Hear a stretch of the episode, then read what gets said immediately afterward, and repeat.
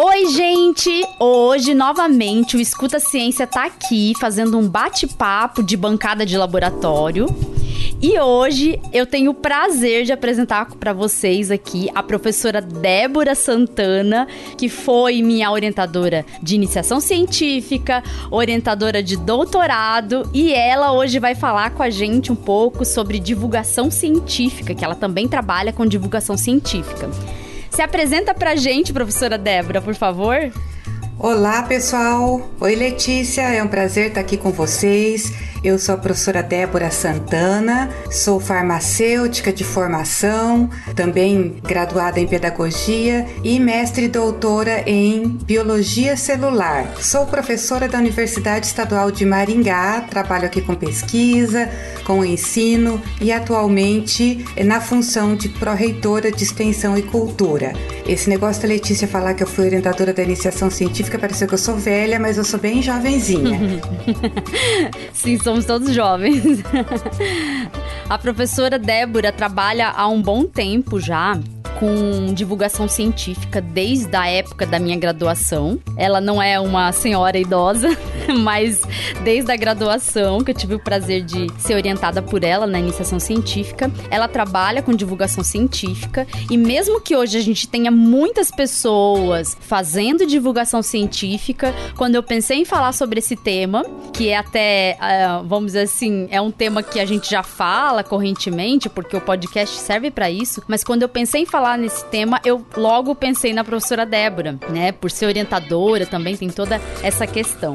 Quando é, eu fazia graduação de farmácia, a professora Débora me aceitou lá no primeiro ano, com, na iniciação científica, né?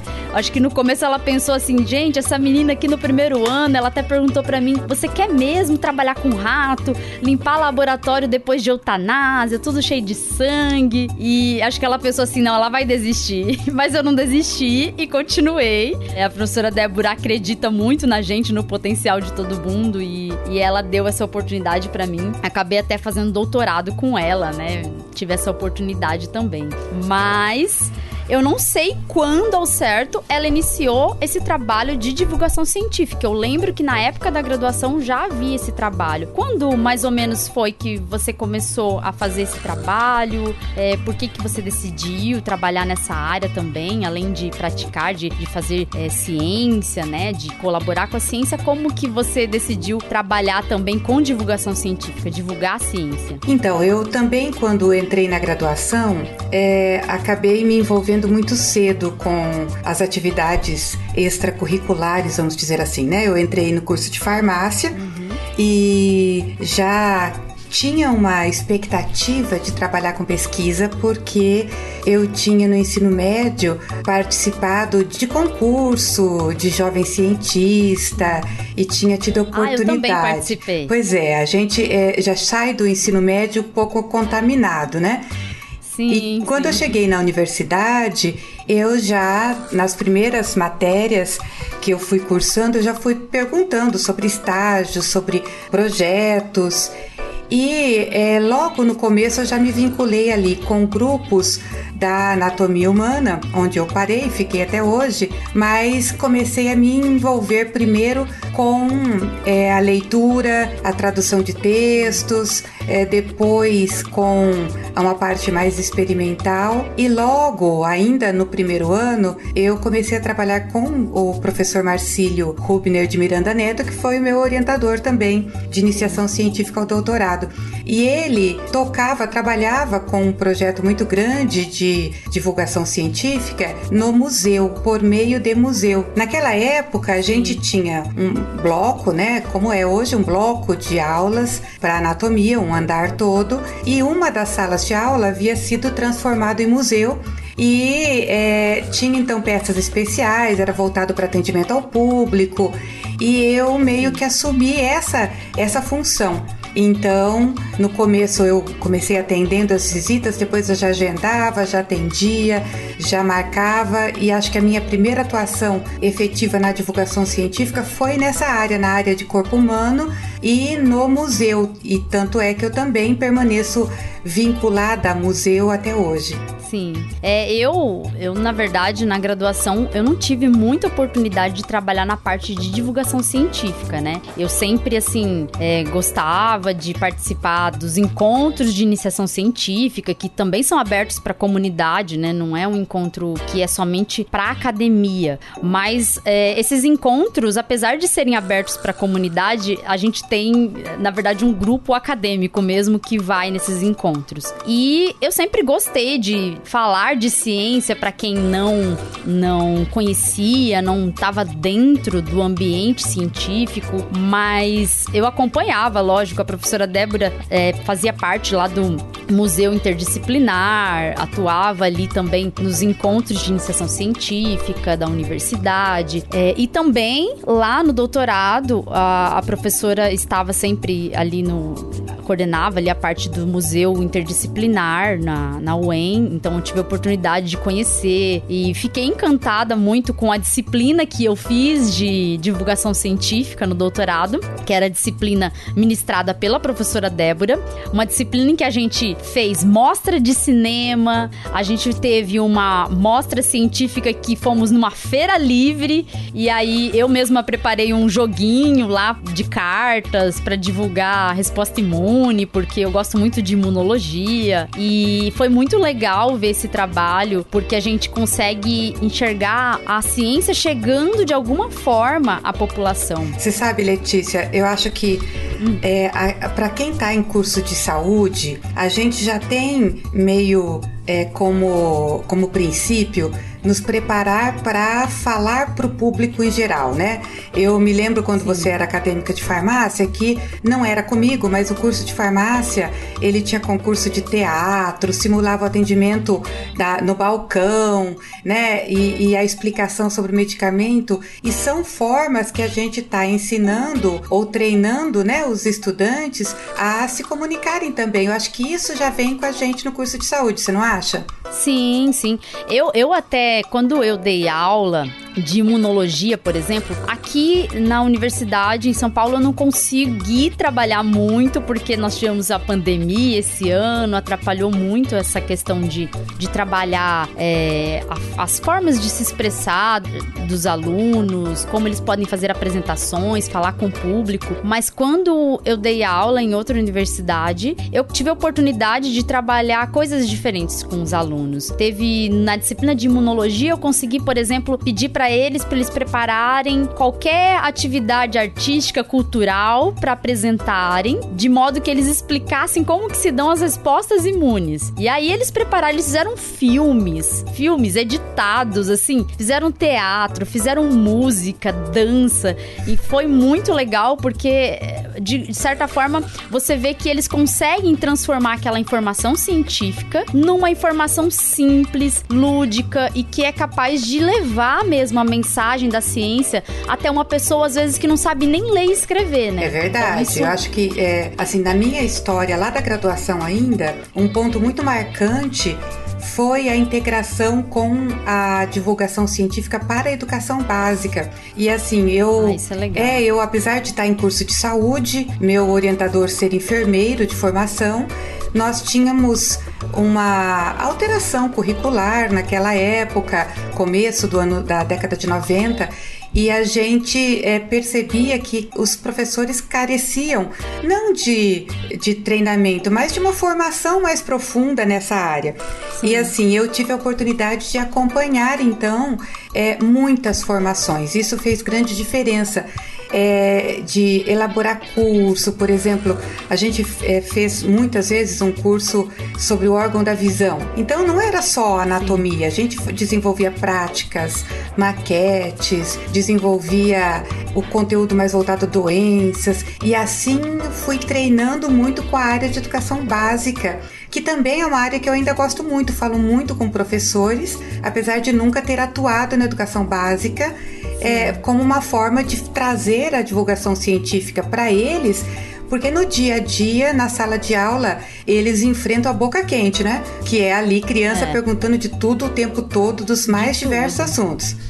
É verdade. Eu, eu até tô ingressando aí numa, numa aventura de tentar ir também para educação básica, sabe? É uma coisa meio nova aí, tô fazendo um curso de licenciatura e ano que vem acabo e vou pensar também em ir para educação básica, porque eu acho que é um lugar que a gente consegue até bem dizer assim fazer um papel muito profundo de é, de formar mesmo. Eu acho que a graduação, lógico, a graduação é legal, a gente forma bons profissionais por meio da graduação, profissionais que podem é, levar, um, fazer uma diferença no mercado, mas quando a gente pensa em atuar na educação básica, ali eu acho que a gente planta uma semente para formar um bom cidadão, por exemplo. Com certeza. Eu acho que a educação também, é, na área da educação básica, é, para mim, apesar de depois do doutorado também, também ter feito o curso de pedagogia para ter um, um, envolvimento maior,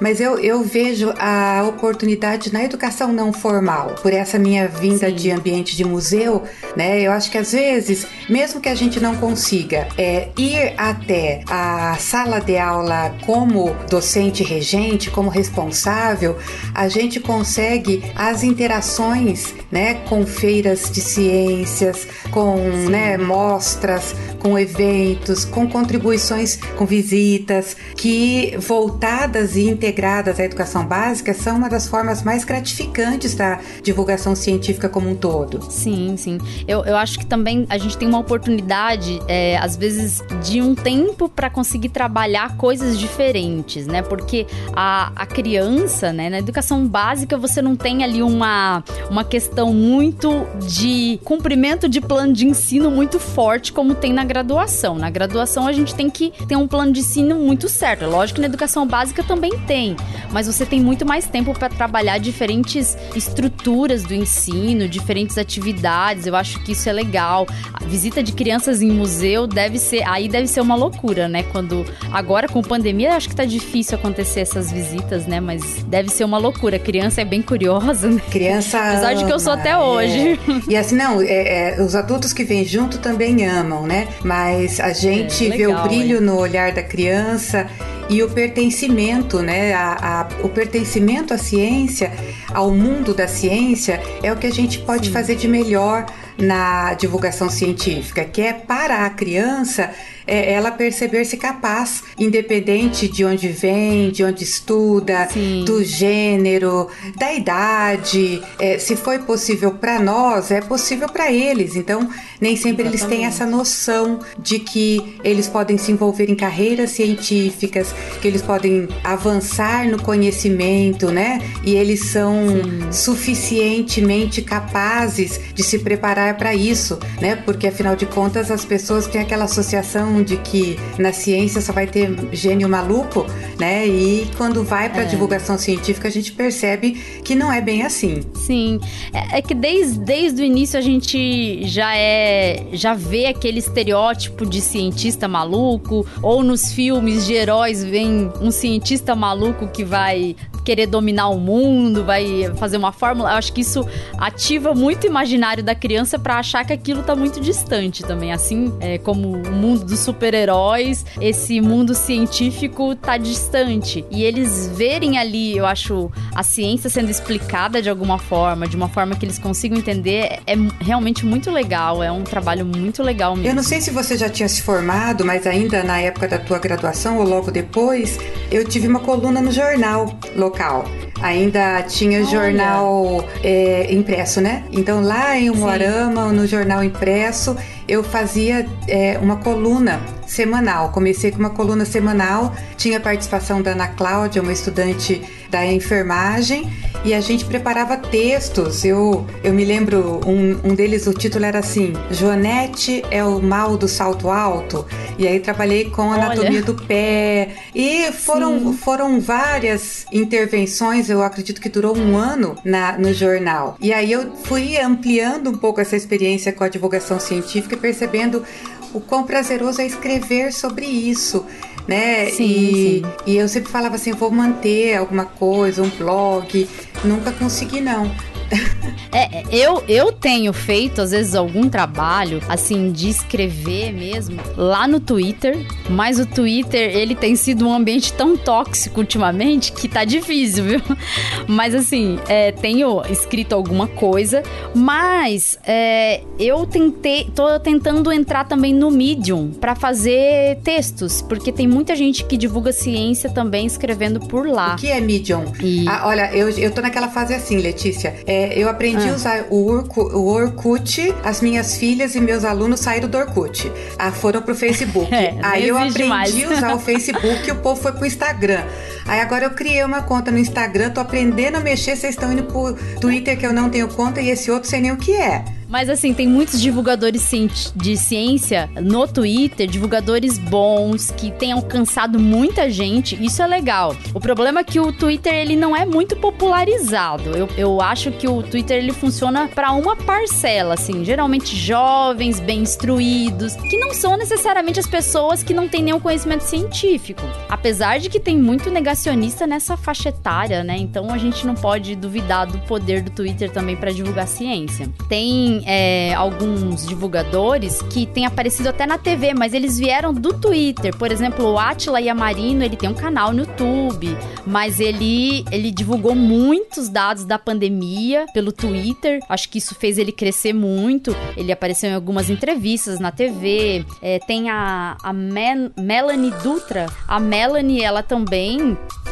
tem canal no YouTube, é Melanie Fontes Dutra. E ela é uma moça que é doutora em neurociências e ela tá divulgando ciência pelo Twitter. Ela tem muitos seguidores, tá conseguindo ter um bom trabalho, apareceu já em entrevista na TV. Então, eu diria até que esse ano é o ano da divulgação científica. É verdade, pelo assim. crescimento. É, a, cresceu é. muito, né? Muito a, a, essa possibilidade, assim. Mas é, eu acho que a gente tem que entender muitas, algumas coisas na divulgação científica e, e para o crescimento de pós-graduandos e pós-graduados que a gente tem, né? E uma coisa que eu sinto falta ainda, apesar desse crescimento, né, é, é assim, você falou, eh, se destacou no Twitter, no YouTube, foi para TV, você vê que a gente vai ganhando espaço conforme vai fazendo, sim, né?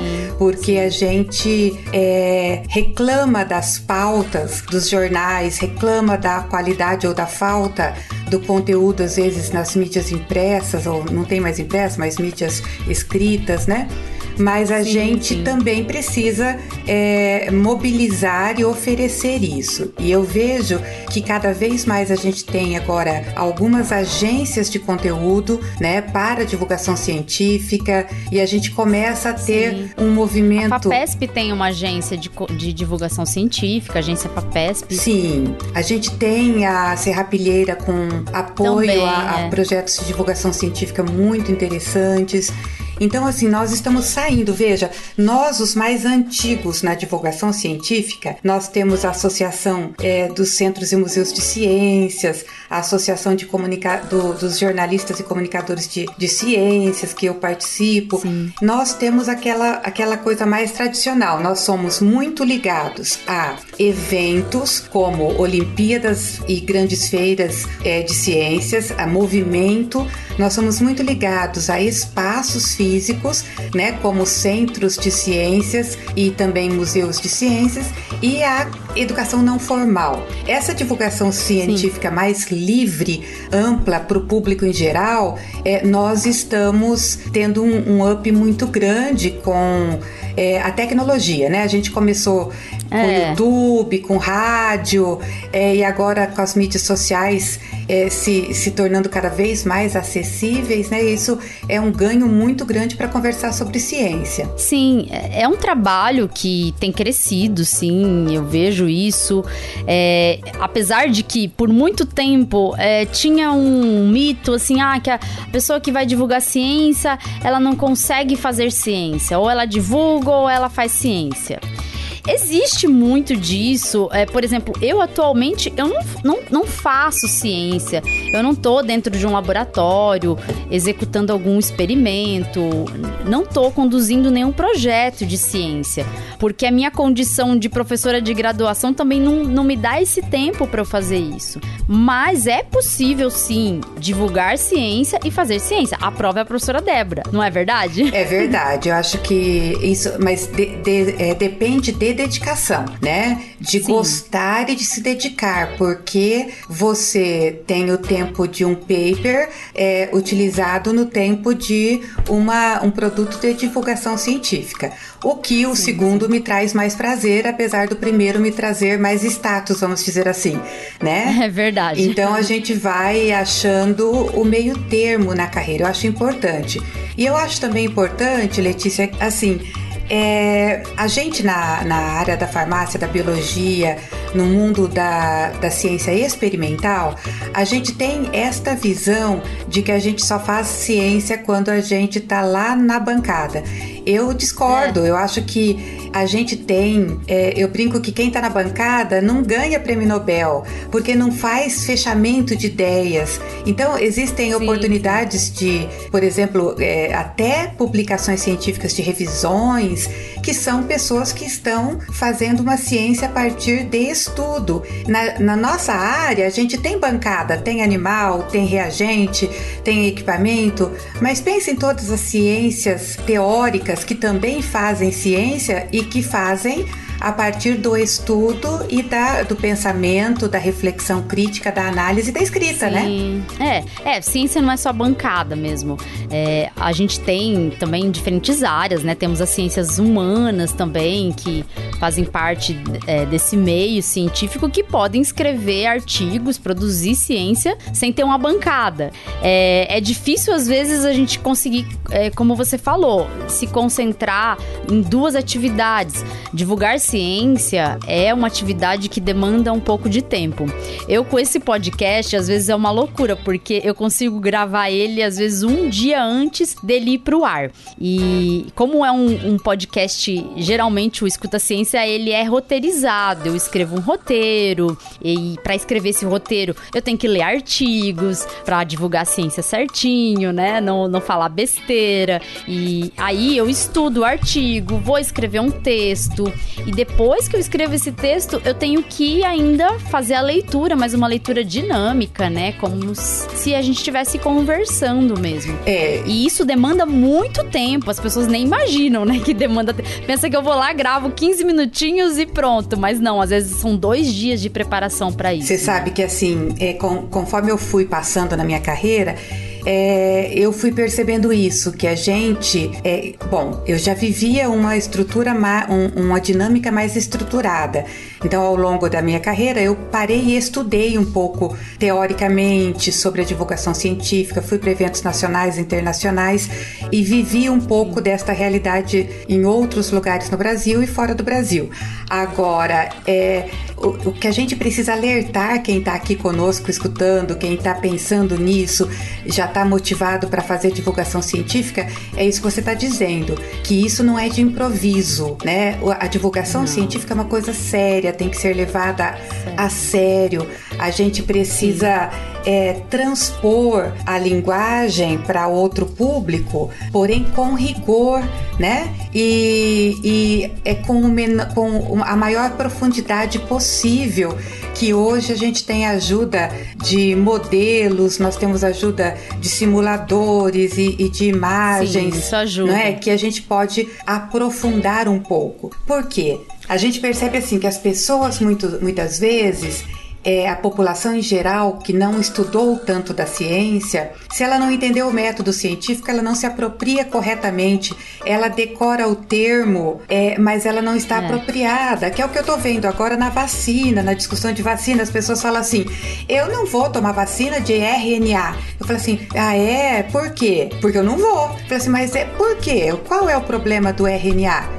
Não, ele vai se incorporar no meu genoma. Eu falei assim, tá, mas é, é, você acha isso baseado em quê? Né? Vamos por aí. Ou então assim, você teve herpes? É, você sabe que o vírus da herpes fica em você? Sei. Então, sabia que ele está incorporado no teu genoma? Né? E a gente percebe que a divulgação científica mal feita, ela vai gerando uma falsa apropriação do conhecimento. E é por isso, Letícia, Sim. que assim, eu já tinha quase 17, 18, 16 anos né, de, de atuação profissional no ensino superior, quando eu vim para a UEM e aí eu falei assim, agora eu acho que eu preciso, é, é, é engraçado isso, ensinar formalmente a divulgação científica. E é. foi de onde surgiu a disciplina que você fez, né? É verdade. Eu acho que você foi da primeira ou da segunda turma. É, foi, mas eu acho que foi a primeira. É. Não, foi dois, 2013, né? Foi. Eu acho que foi da primeira, Talvez... da, é, por aí, 2012 e 2013. A gente já vai, isso. já tô lançando as, as inscrições para a próxima turma. Esse ano eu não gosto Legal. não, mas vai ser remota de novo no primeiro semestre, né? É. O que, que eu percebi? Tá difícil, eu percebi né? assim que vocês, pós-graduandos, não podem demorar tanto tempo para aprender ou não podem depender é, da vocação do vosso orientador para isso, né? A gente precisa ter ferramentas para andar de, de, por pernas próprias, né? Nessa área também. Sim, é verdade. No outro episódio eu conversava com uma colega que fez doutorado quando eu fazia mestrado e a gente falava justamente de que a gente não se prepara para outros tipos de atuação além da bancada quando a gente faz mestrado, doutorado. Há um problema muito grande nas universidades de que quando você faz pós-graduação, você sai um bom de experimento, mas às vezes você não sai um bom professor, que é essencial porque muito do que o mercado absorve de mestres e doutores, doutores é para a docência. E você não sai também um bom divulgador científico. Você aprende a fazer ciência lá na bancada, a ler artigo, mas você aprende a falar num ambiente acadêmico e você não acaba exercendo essa atividade fora do ambiente acadêmico, né? Isso, eu acho que a disciplina foi uma oportunidade muito boa para mim para exercitar um pouco isso. Eu tenho falado cada vez mais disso na disciplina, sobre as carreiras, né, que podem ser seguidas é, por um doutor, porque o que, o que é um doutor, né? Uma pessoa deve ser uma pessoa capaz de resolver problemas. Então, é, eu, eu, brinco com os alunos sempre assim que é, alguém tem que ser consultor da novela, alguém é. tem que escrever a parte científica dos seriados, alguém faz consultoria para conteúdos, né? E, e, essas agências existem agora é, também no Brasil essa agência de pauta científica. Sim. Eu tenho a pauta e eu ofereço a pauta científica para isso. Sim. E a gente precisa fazer isso, Letícia, porque se você parar para olhar para o passado, é, assim, eu me lembro no ensino médio, eu estava no ensino médio na década de 80 e meu pai assinava, por exemplo, Folha de São Paulo e eu Sim. lia toda semana. E eu tinha, a gente tinha naquela época um conteúdo de ciência nos jornais que muitas vezes era de, da BBC de Londres, era dos Estados Unidos, do New York Olha Times, só. e a gente tinha pouca, é, pouco conteúdo produzido no Brasil, efetivamente. Então, Sim. a gente não pode, num, num, país que tem tantos doutores, programas de pós-graduação, né, é, tanta ciência sendo feita, ser dependente dos de é, fora, é, textos né? de outros, né? Nós Sim. temos competência para isso. Então, é, ter esta criatividade, é, eu acho extremamente extremamente interessante. Eu estou na disciplina propriamente dita, esse ano será a dez, nona turma. E eu já vejo os primeiros frutos né? Eu tenho já, é, você tá aí com o podcast é, fixo, mas eu tenho outras egressas que estão trabalhando no Instagram ou na educação não formal e eu é percebo assim que estão seguindo isso como é, um aspecto importante da sua vida, se não boa parte da sua vida. Eu acho que esse, esses são os melhores presentes para a gente perceber que é, a semente está plantada e está plantada com qualidade, né? Pra, Sim. Porque não é aquela, aquela superficialidade de simplesmente distribuir termos, né? É verdade. Eu, eu assim, tenho visto que, assim, uma coisa que me estimulou esse ano lançar o podcast, é lógico que foi o crescimento do negacionismo científico no Brasil, o crescimento de grupos também, movimentos anti-vacina, que é uma coisa muito perigosa. Então, isso tudo foi uma das coisas que me motivou.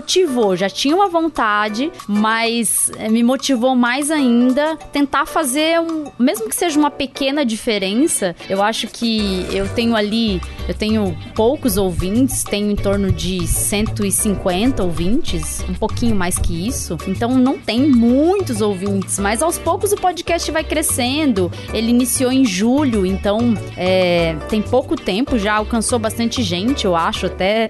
Mas eu acho legal da gente poder tentar mudar alguma coisa na sociedade. Eu acho que eu sou um, um muito sonhador. Eu penso sempre que eu posso trabalhar com alguma coisa que mude alguma coisa na sociedade.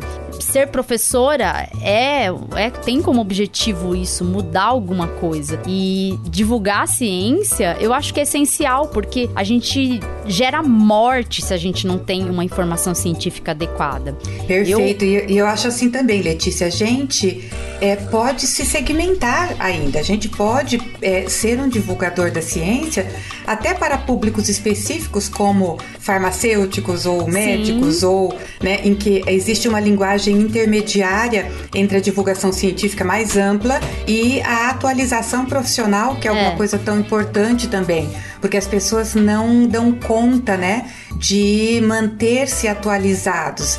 E isso também é uma forma de divulgar a ciência ali para esse público que também podemos perder vidas pela falta da atualização. A gente está vendo aí na pandemia, a gente tem 10 meses de pandemia e a, a, a, redução do número de mortes que a gente percebe, apesar, né, na proporção de casos, eu quero dizer, né? Se a Sim. gente olhar distanciamento aí nos dois números, se deve muito ao aprendizado do tratamento, né? A partir aí da, do avanço da ciência. Então, este público também carece de uma divulgação científica mais Sim. especializada. De atualizar as informações, porque é, o conhecimento que a gente tem a respeito do coronavírus foi sendo adquirido ao longo do tempo.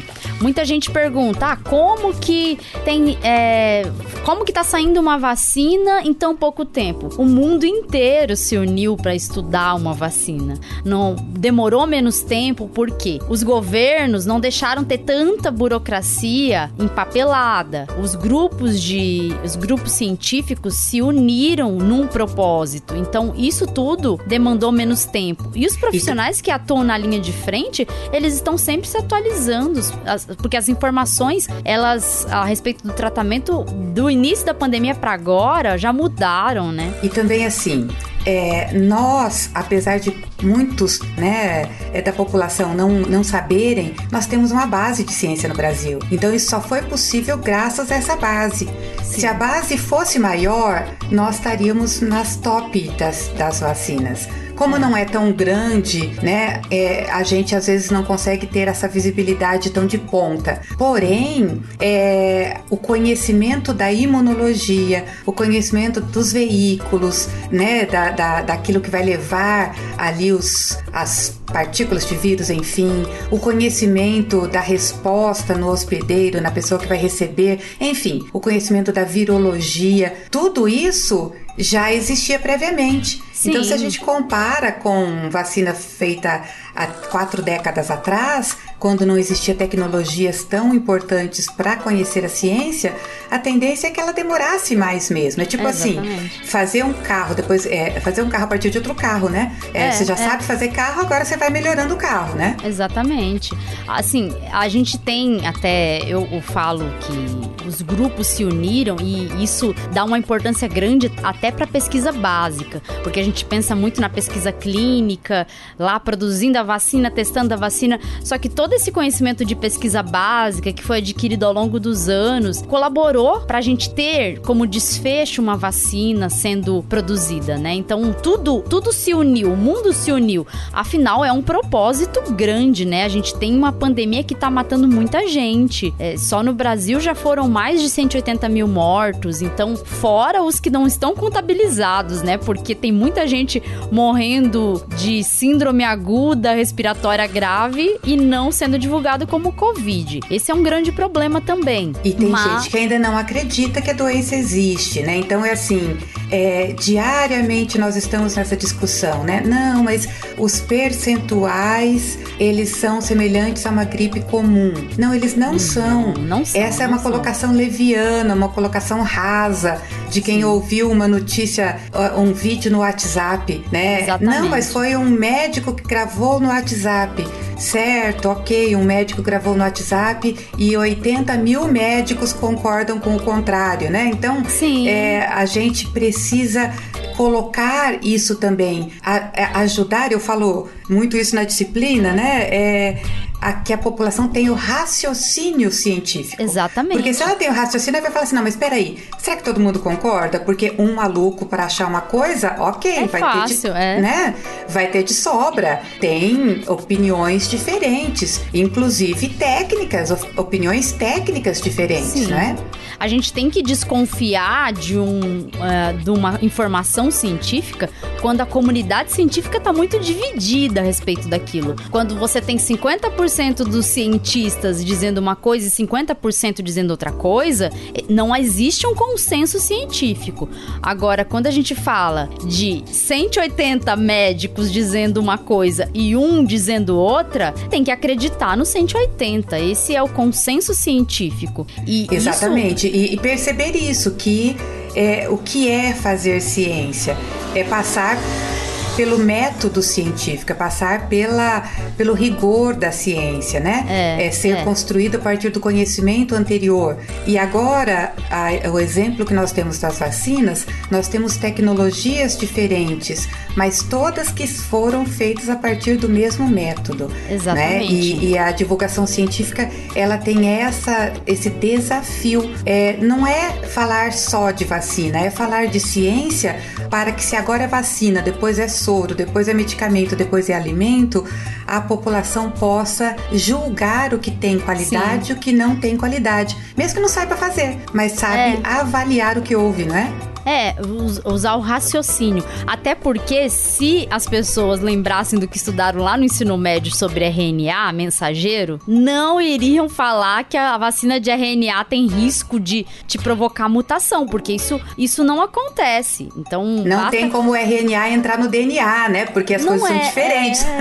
É, é, então, porque tem até deputado, eu já vi no Twitter, falando que o RNA vai fazer uma mutação. E tem gente falando que a gente vai virar jacaré jacaré, né? Então a gente vê cada coisa assim absurda que a gente também tem que saber filtrar. E se a divulgação científica se ampliar, a gente tem mais chance de, de fato mesmo, conseguir fazer a população usar o próprio raciocínio para entender quando uma informação é, tem plausibilidade científica e quando outra informação não tem, não faz sentido. Com né? certeza. Bom, o papo tá muito bom, mas a gente tem que ir finalizando. Mas antes de finalizar, é, esse papo muito legal com a professora Débora, eu vou sugerir agora um desafio que eu sugiro para todo mundo que vem aqui no Escuta Ciência, nesses especiais de férias, que é defender sua tese em um minuto. No caso da professora Débora, ela já fez o mestrado, doutorado, ela tem um monte de dissertação, de tese, de TCC que ela foi orientadora. Então eu, eu convido ela a falar da linha de pesquisa dela em um minuto, mas falando para uma pessoa aí que não é da área. Pensa aí é, que está falando para um, um cara que tem até o, a terceira série, estudou até a terceira série, uma pessoa que foi aí na sua casa é, arrumar o ar-condicionado e aí você tem que explicar para ele a sua linha de pesquisa. Como que você explicaria, professor, em um minuto? Pois é, você sabe que eu estudo lá no, na universidade, no laboratório, é, neurônios igual os que tem na cabeça, só que ficam no intestino. Nós temos muitos neurônios no intestino. E esses neurônios lá no intestino são, são conhecidos como segundo cérebro. E quando eles funcionam bem, a gente nem lembra deles, né? Porque tá tudo quietinho, vai no banheiro a hora que deve, não fica nada funcionando de mais nem de menos, mas nem sempre é assim. Existem doenças que alteram o funcionamento dos neurônios do intestino, igual outras doenças que alteram os neurônios da cabeça. E isso traz consequência lá no banheiro. E essas consequências, é, todo mundo já sabe como são, né? Uma diarreia diarreia constante ou uma constipação constante, não dá para ter uma qualidade de vida. Então a gente tenta entender melhor essas doenças a partir de estudos experimentais, para ter um dia melhores medicamentos, tratamentos e exames para isso. Olha, muito bom, hein?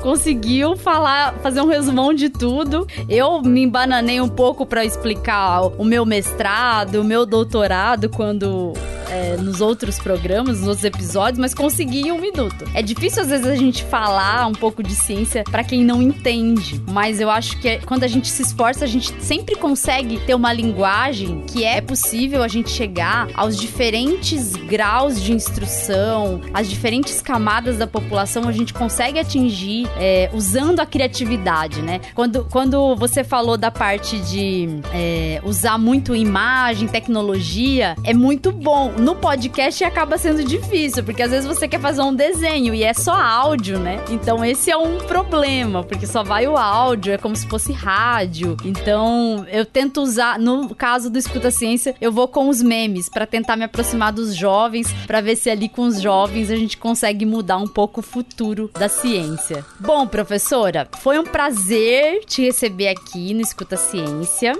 É muito bom mesmo, é um orgulho para mim estar tá recebendo minha orientadora de iniciação científica e de doutorado. É, é, assim, é gratificante mesmo, porque eu tenho certeza que boa parte do que eu sou hoje eu devo à professora Débora.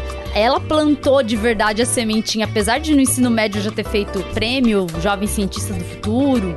Foi só na graduação que eu me inseri de fato na ciência e que eu decidi ser professora universitária. Eu acho que muito inspirado na professora professora Débora. Eu falo que as minhas aulas são um mix de professora Débora com a minha orientadora de mestrado. Eu faço um mix de vocês duas e me inspiro em vocês. Que nas responsabilidade, olha só. é.